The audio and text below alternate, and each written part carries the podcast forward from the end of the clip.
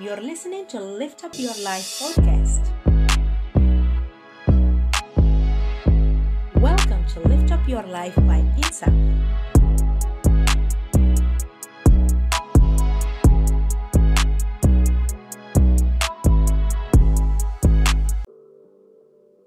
Podcast number 13. Hello, everyone. Hope you're doing amazingly well. Today, we will discuss self sabotage. A person can have others in their life they call enemies, but what if the enemy is their own self?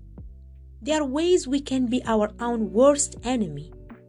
To figure out, ask yourself the following questions Do you put yourself down? Do you say things about yourself that makes you feel that you are not worthy of success? Do you give up easily and stop trying and let chance of success go to zero?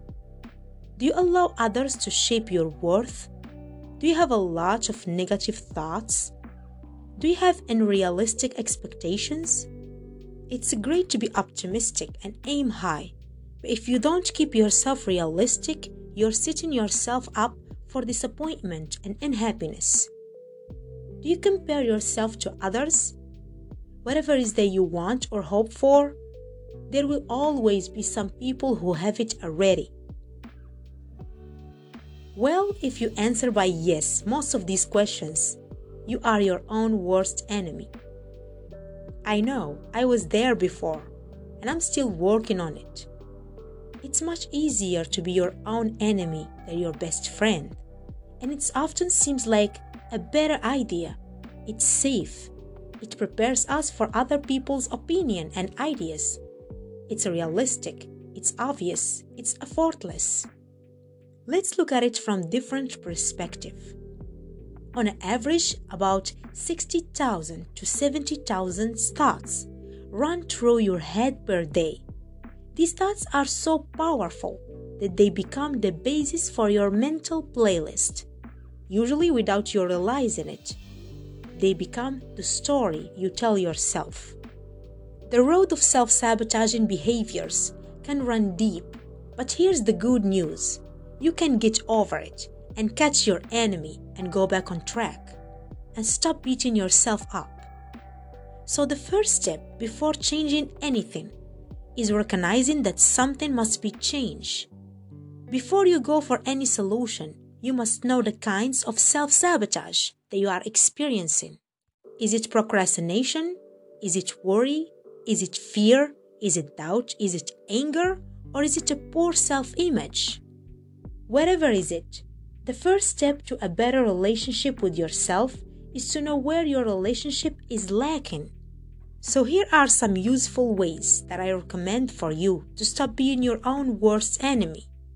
The first one, let things go. This is a tough one. Holding onto resentment is like drinking poison and expecting to other person to die. Expect is your getting poisoned. Let go of your need to be right and see how free you will feel. The second one, get to know your inner critic. That might be easier said than done, but the inner critic is better out than in.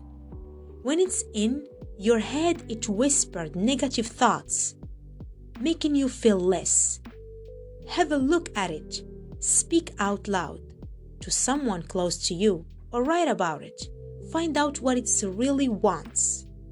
The third step create self loving habits. The creation of good habits and the elimination of bad ones goes hand in hand with the encourage a healthy relationship with yourself. Every negative habit degrades confidence and sabotage you. Every good habit does the opposite. Create good habits to replace the bad ones. Each little discipline, however small, begins the process of building your confidence in yourself. The fourth step invite and accept support. Wherever you're going for a friend or close person to you or professional coach, Finding the right type of support of your needs can be a game change. Through tools, information, and motivation, support system facilitate change and can provide you with the push you need to move forward. Remember, you are your only problem and you are your only solution. Thanks for listening. See you next time.